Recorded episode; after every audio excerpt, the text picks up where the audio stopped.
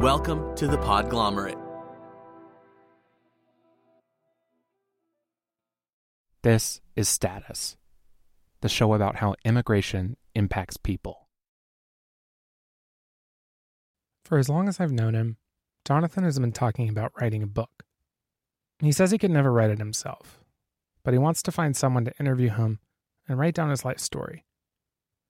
He's tried a couple of times, but it all wants to flood out of him at once, and he ends up giving up pretty early on.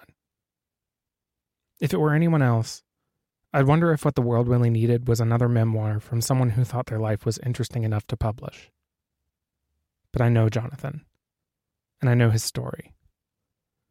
It's a story he told me after our third date at one of my favorite bars in Tulsa.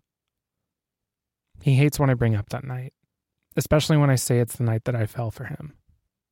He doesn't like people to feel sorry for him or to pity him. And I don't. This isn't the place to say why, but I know what it's like to have people feel sorry for you for a tragic past that was out of your control. And that's why, when Jonathan told me his story, I knew we were a match. He could handle my drama without a sweat. Not only did he understand and empathize, but he could do that and move past it. Into the next date, into love, into our life together, into understanding. And I agree with him. His story deserves to be told. And look, I don't write books. That's not my game. But I do make podcasts. And largely due to loving him, the stories I tell are often about people like him. So if you'll have me, I'd like to tell you the story of the man I love. And this is part one Colombia. Just a warning before we get started this episode goes to some very dark places very early on. If you prefer or need to avoid stories and descriptions of physical and sexual abuse, I encourage you to skip this episode or at least jump forward about 15 minutes. I was born in Bogota, Colombia. I grew up with my biological father and sisters, and my mom died at a very early age. I was about a year old. Um, my biological father kind of like buried himself with her. He just got into alcohol and drugs and stuff like that. And you know, we have seven. It was seven of us. I was at the at the time I had six sisters and one, uh, five sisters and one brother, and it was hard not knowing what our future was gonna be. Jonathan was the youngest of the family, and because his father couldn't be trusted to do it, his siblings took care of him. They were always very overprotective of me when I was younger. Um, they always took a like I always got the most food because they thought that I was the smallest one and therefore I needed to eat more. So I grew up a little bit chubby. They took care of me. I was a younger one, so I was very nurtured and sheltered until I was about five and a half. Um, the ways Jonathan's siblings protected him extended into territory that most people can't even imagine. So, like, on one point or another, um, my biological father ended up in jail for some reason. I don't know about it. And we all ended up like being taken care of by this lady at a was it like a preschool type of thing? I know it sounds weird, but it's like we were sleeping there, we are living there, and then one night, uh, my sisters apparently overheard that I was gonna be sold out to somebody, somebody else, and so what they did is like they all like picked me up that night and then we ran away in the middle of the night. It was just like one of those weird things. Just one of those weird things.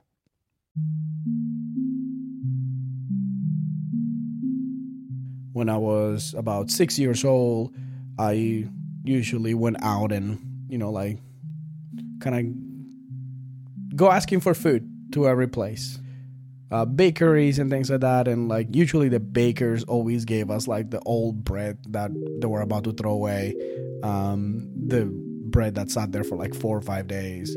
And we just like I went and picked it up and we took it home and like that was our food for the next week.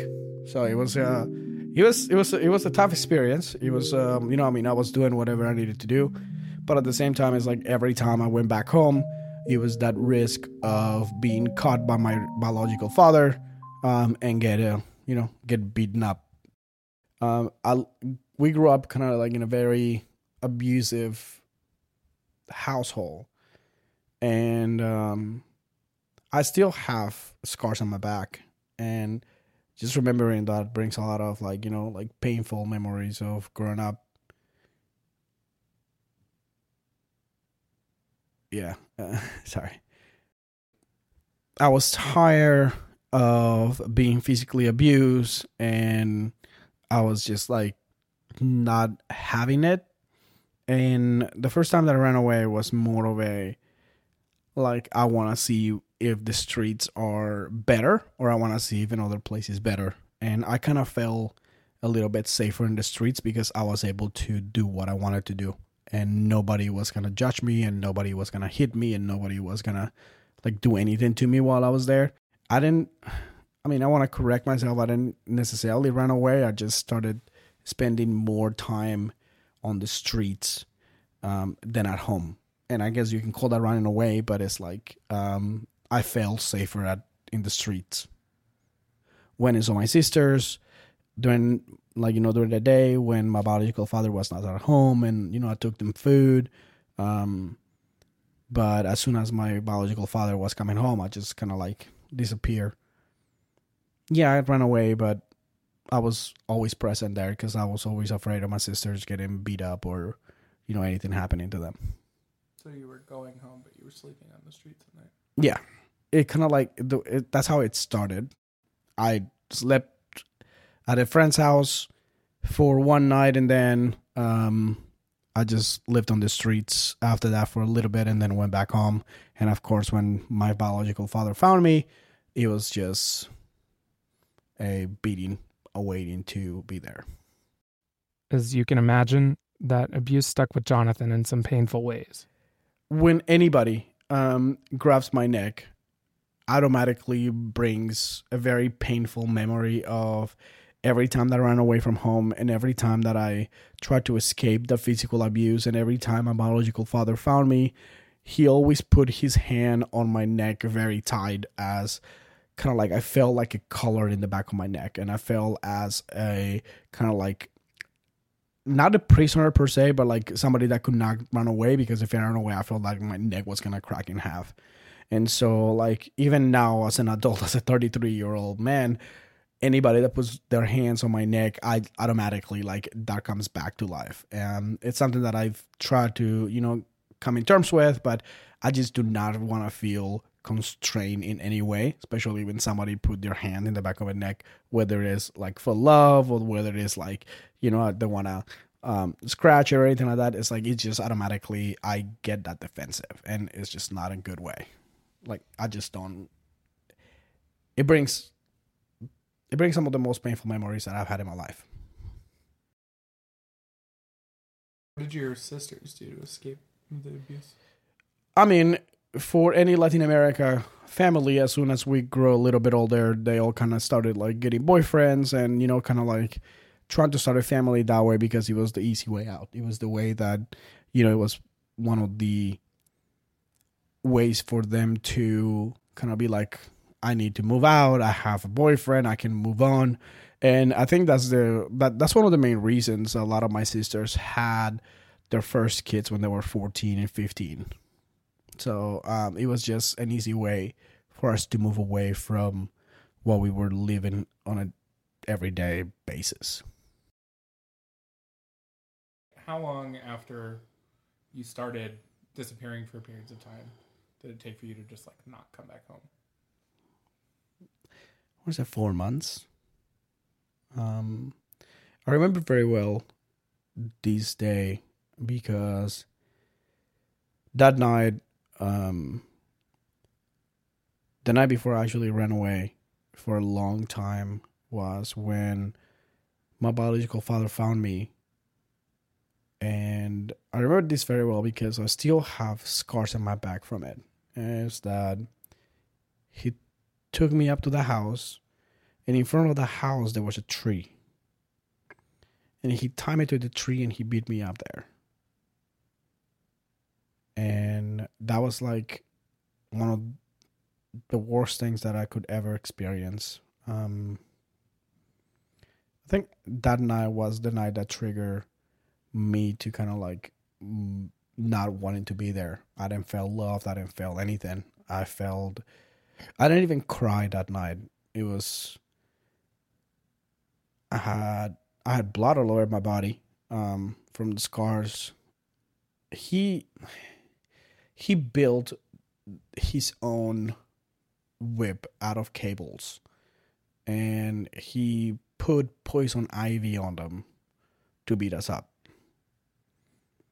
And that's one of the things that I'm like very much like that night was a triggering point. That night was I told myself that if I was ever let go from that tree, I will never go back to that house. And that's what I did.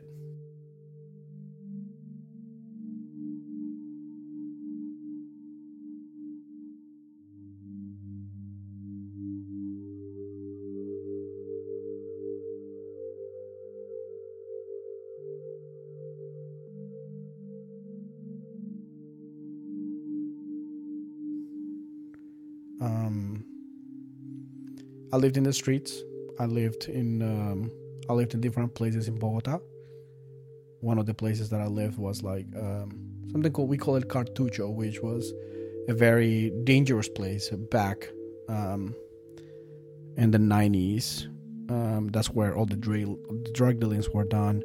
That's where like if you wanted to find drugs, you'll do it there. Um, if you wanted something done, there. Um, it was a very dangerous place, but at the same time, it's like I lived there and I had friends there because I felt safer and I needed to survive, and that's how I started doing drugs when I was um, when I was seven.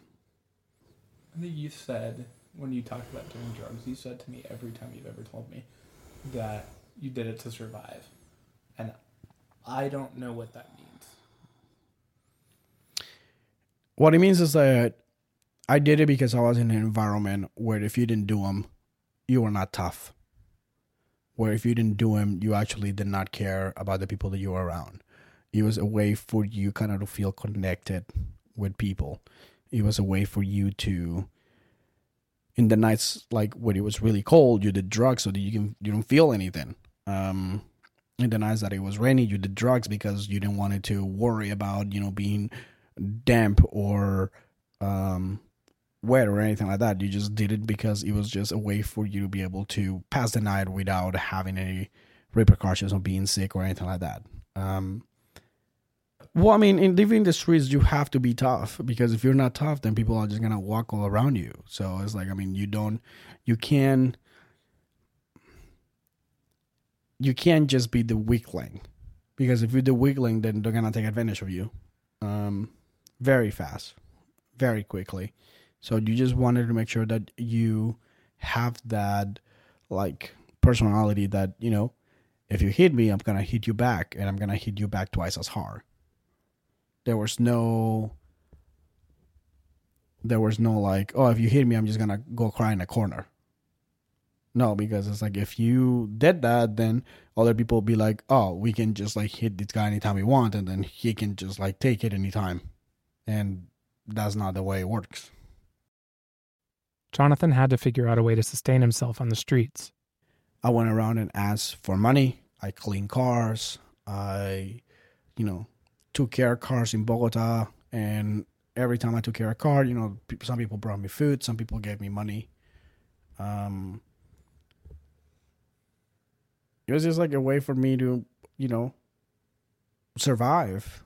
Um, I stole. I stole food to eat because sometimes there was no food. So um, but then when I made money, I usually just always, always found a way to bring my family some food in one way or another. Whether it was my biological father was there or like I just bring food and disappear.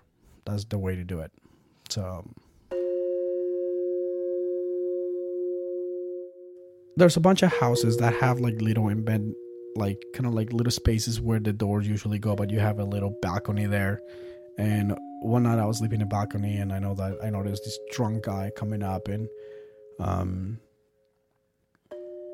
and he just sat there talking to me, and he's like, "Hey, let me take you home, and you know, I'll give you food and things like that." And I'm like, "Okay," you know, I was, I was seven, seven and a half, about eight, um, and then during the night, like he started touching me and things like that. So it was just like one of those things that I had no power of. Um, that was like the second time that happened to me. Um, the first time was one of my father's or biological father's friend who took me on a trip um, because apparently he just asked anybody to like hey i'm gonna take your kid for a trip and their parents just like okay. It was one of those things that i mean you know we're kids. I don't i don't have any power of it so um, we tried to tell him he didn't care he cared more about his friends than anything else, so he didn't believe. Jonathan had left his father's home because the streets felt safer back then. But they didn't feel safe anymore. Um, there was a point in my life where I do remember this very well. I Was extremely high.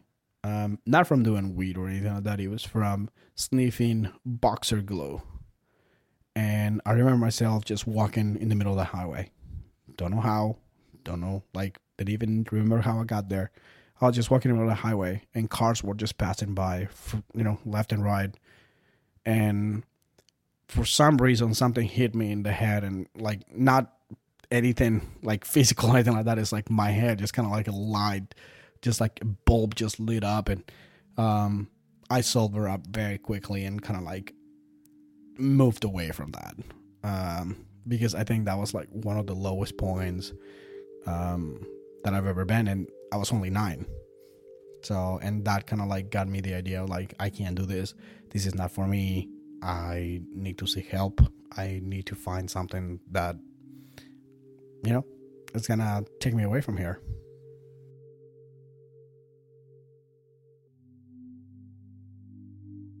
My brother was the first one in our family to run away um, from home. He was the first one to go live in the streets. He was the first one to kind of like get away from that. And um, for me, I think one of the things that allowed me to move away from or run away from the house was the fact that one, I wanted to not feel any pain. I wanted to feel safe. Two, I wanted to find my brother. Um, I knew that my brother was in an orphanage back then, and I wanted to find him. And then there was one time where I was just like cleaning cars. This is like one of the times that I just like wanted to find my brother and I was cleaning cars and I told a lady read very well. She used to sell furniture and rugs in Bogota in a place called Boulevard Niza, which is like kind of like a high scale place. It's where like rich people at the time used to do. I used to go buy stuff. For me, they were rich people right? Um, and I remember walking into this place, and I remember asking the lady, "It's like, hey, um, do you by any chance know how to contact or talk to these people? I think my brother is there." Like about a day later, she came back to me and she's like, "Hey, I, I talked to them, and they want you to go here um, and see if they can take you to your brother." I went to places that I did not know existed. It's like it was just like way far north of Bogota and I went to where the orphanage um, or the foundation had their headquarters. And I knocked on the door and I'm like, hey, you know, I'm Jonathan. I'm looking for my brother. And one of the ladies says, like, oh, yeah, you're um, Hector Fernando's brother. And I'm like, how do you know? And they're like, yeah, you guys look alike. They automatically got me in the car and they just drove me straight up way north of Bogota in a little town called Cajica, which was the where they kept an, a house for, you know, like the foundation um, for them to kind of rehabilitate kids from the streets. When they pulled up to the house, there was a group of boys standing outside. They were actually in line to eat lunch, and I got out of the car, and out of the corner of my eye, my brother just like running towards me and he was really happy to see me and he was like excited to you know like have his brother there and things like that and so it was just like it was really nice finding my brother at the time can you tell me the name of the foundation So in Spanish is a uh, Fundación Niños de los Andes, and in English is Children of the Andes Foundation or Foundation Children of the Andes. Either way. The foundation took Jonathan in, and it quickly became his home. I was happy. I was I was happy because I had found my brother because I didn't have to feel that, you know, physical abuse because I had a plate of food on the table uh, because I didn't have to, you know, worry about, you know, sleeping when one night open to see like if I was going to survive the night the night. Um you know, it, it I was happy because it's like in Bogota when I was leaving the streets, it's like wherever you felt really tired, that's where you fell asleep. It wasn't like, you know, oh I'm I have a house to go to or I have a bed to go to. It's like no. It's like you literally slept wherever if you felt tired at 3 4 a.m in the morning you fell asleep until either somebody wakes you w- wakes you up or you wake up by the sound of the cars so that's pretty much it so i felt happy because they the foundation gave me a roof it gave me food it gave me friendships it gave me it allowed me to get an education at the beginning Now, Jonathan hadn't been to school in years. He'd finished first grade, but only barely. they gave an exam to everybody. They gave you kind of like an exam of like your knowledge and where you were gonna be, like what grade you were gonna be based on that standardized test because they didn't want to put people that would, you know, like if you knew a lot of stuff and everything, they wanted to put you with people that were kind of at the same grade level. And so like on I think my second week at the orphanage, they gave me a test. I knew how to multiply, I knew how to divide, I knew fractions. I knew a lot of different stuff that apparently kids on second grade don't know yet. My biological father kept um, seventh grade books at the house, and um, when I was at the house, this is even before first grade, I started reading those books, and I started, you know, kind of like learning about science and mathematics and social sciences and biology. And I think by reading those books, apparently they got me through second, third, and fourth grade very fast. Jonathan's brother didn't like that the foundation let Jonathan skip straight to fifth grade. He started being kind of abusive in a way that, you know, like anger definitely was there. He didn't understand why I was like getting all this attention and why I was, you know, like doing all these things for my for myself. He was in fourth grade and then I passed him in school. And so that's when he's like, you know, how the hell does my little brother um, smarter than me? And I think that creates that mentality of it. Like, I'm not, I can't have it. I can't, you know, I can't be the stupid one or I can't be the slow one. But at the same time, he is still like anybody ever kind of like mess with me or anything like that. Um, he was always just standing in front of me and like, you know, defending me in every, in every possible way. Despite his brother's jealousy, Jonathan made the best of his chance at an education. I fell in love with school then because I like I wanted to that kind of like opened the opportunity for me to be somebody and I didn't want it to go back to the streets. I didn't want it to go back anywhere. I just wanted to like continue like you know finishing school and doing everything I could to like graduate.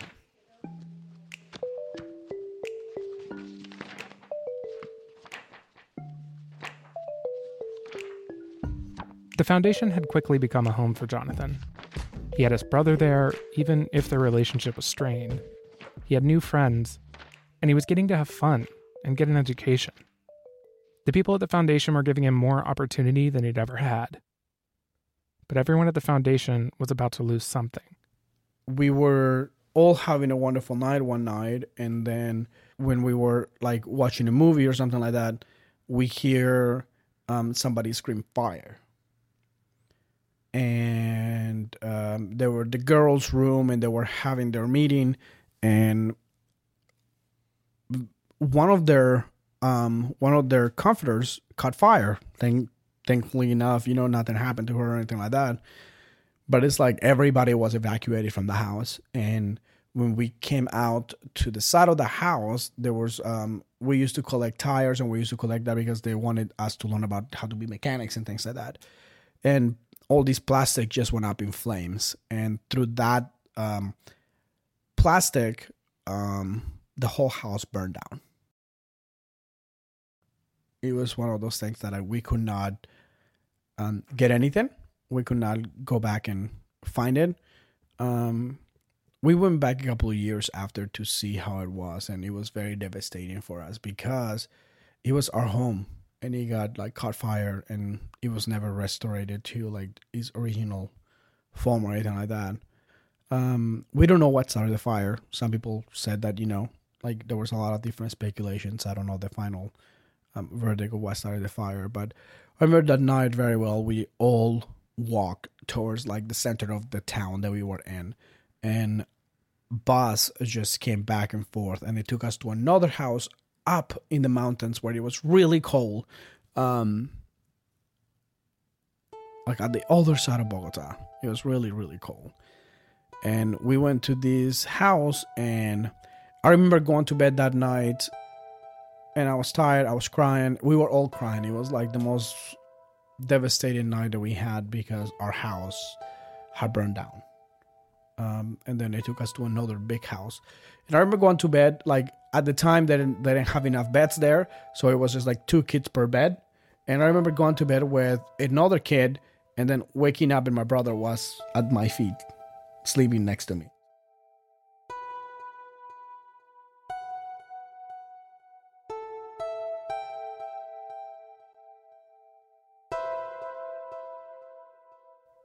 After the fire, the kids had to get used to their new home.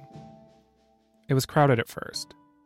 The second house wasn't meant to hold this many people, but eventually that part got figured out. The kids went back to school, they made new friends, and life got started again. Among other things, the foundation taught the children skills that they thought would help them get jobs. There were all sorts of movie nights and other fun activities. The kids took acting and dancing lessons. And occasionally, celebrities even dropped by. there was i think it was colombian fashion and they chose to do a fashion show to get money for the orphanage and in 1997 we actually got to model some clothes for some of the designers in colombia this is before shakira like you know became a huge multi-platinum like international star. Um she was one of the main um singers there. And it was Carlos Vives, which is like very famous Colombian singer, and then it was Shakira, and I think there was something else. And one of my favorite things is that I got to give flowers to Miss Colombia back then, and I also got to dance with Shakira, which at the time it was she seemed so tall, I was so tiny, um, and we got to dance. So that was one of like the coolest thing that I've I would not have had if I was not in the orphanage. So, so Shakira might not remember that, but I do. and um, it's a good memory. That that was a really good memory. Shakira is still one of Jonathan's favorite singers. He's got all of her music on his iPhone. I know. We've been on more than one road trip together. Anyway, when he wasn't dancing with future superstars, Jonathan was making friends with the women who ran the kitchen. Um, I got the opportunity to kind of like I don't want to say work in the kitchen. It was more like go and help the kitchen ladies out. And so like I got I got to spend a lot of time in the kitchen and I learned how to cook for 150 people at a time, 200 people at a time. So we were making rice, we were making eggs, we were making everything that we could think of. Um, we had cows back then and we got to milk the cows in the morning. Um, we made our own cheese. It was really fun. We got a donation of like 957 ducks and it was duck for breakfast, duck for lunch, duck for dinner. And um, because I was I was part of the kitchen, so we had to you know like kind of like kill the dogs and like you know twist their necks or whatever. I don't know. It was weird. Um, twist their necks and kind of like put them in hot water so like all the feathers will, um, you know, kind of like come out a lot easier. One of the people that was working in the kitchen with me, um, accidentally ripped the head off the of the duck and then threw it in hot water and as soon as it hit hot water, the duck just jumped out and started running in circles. And uh, we have not even tasted a duck whatsoever. And I knew for a fact that I do not like wanted to eat ducks. And it is today, when I'm 33 years old, that I can say I have not had duck since I was about 10. And I refuse to eat it. Because every time I look at ducks, that's just like the memory that comes to, and I'm like, nope, not for me. Activities and education were core parts of what the foundation offered the children who lived there. And as important were the people there to support the children. There was Jaime, the founder of the foundation, and there was his wife, Patricia. Um, and so she was kind of like our mom. She was uh, anytime we needed something, she always got the donations. She got all the food. She got everything sent to us, um, and so she was just like really cool. I mean, I call her mom to this day, and she loves me. And I mean, me and her daughter Alejandra are really, really good friends. Jonathan was baptized while at the foundation, and he asked one of his teachers to be his godmother. So, my godmother was actually my ceramics teacher at the orphanage she was the one that taught us how to like create vases and everything and like that's how I got to be an artist. That's how I started being an artist because of my godmother. The skills his godmother taught him extended beyond ceramics. He drew very well, and later on he'd start painting. These talents would end up shaping his path when he was an adult. But hold on, we'll get there. What the foundation did and does for Jonathan and the other children it served is remarkable. In Jonathan's case, it was positive and life altering. But while most parts of that new life were great, other realities of living with hundreds of children still bother him. I hate things with labels with a passion. I hate it. I hate anything that says my name on it and the fact that I have to write a number on my t-shirt. And this is why right now i I'm, I'm like weirded at work when people put names on everything. I was in the same room with 45 beds on one room, but it was a big room. Um, and so it's like doing laundry for 45 kids one by one, it's not worth it. So what they did is like every time we had dirty laundry, they took all the clothes and and, and they did it in a huge like industrial washer and then they put it on one bed and then they started, you know, handing out. So like you had a number and I remember really well my number was 107. Um, and so everything was 107. Everything. I it didn't have my name on it. It was just like 107. It kind of made it a little bit more uniform for them, but for me, it was like now that I'm an adult, I'm like I just don't like anything label. Um, I'm not a number.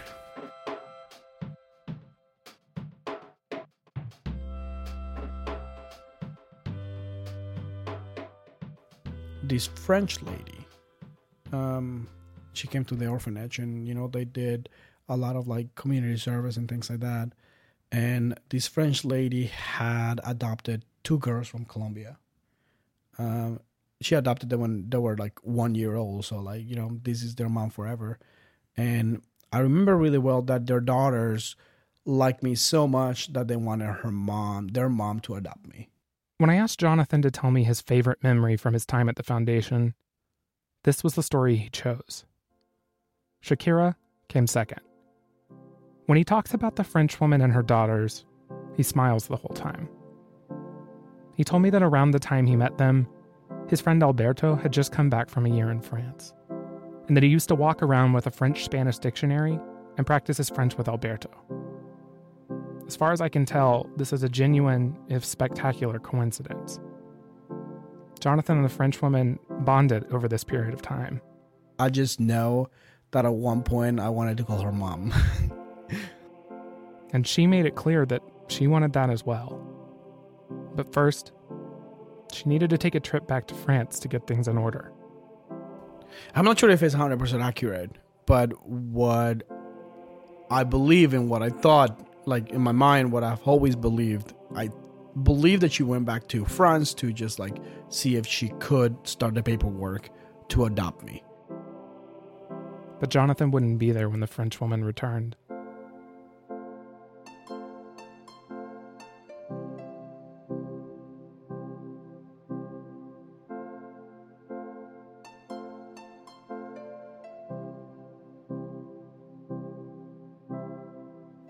Status is produced by me, Matt Horton. Music was provided by Ben Mitchell and Breakmaster Cylinder. Status is a proud member of the Podglomerate. Hear part two of Jonathan's story in two weeks. Thanks for listening.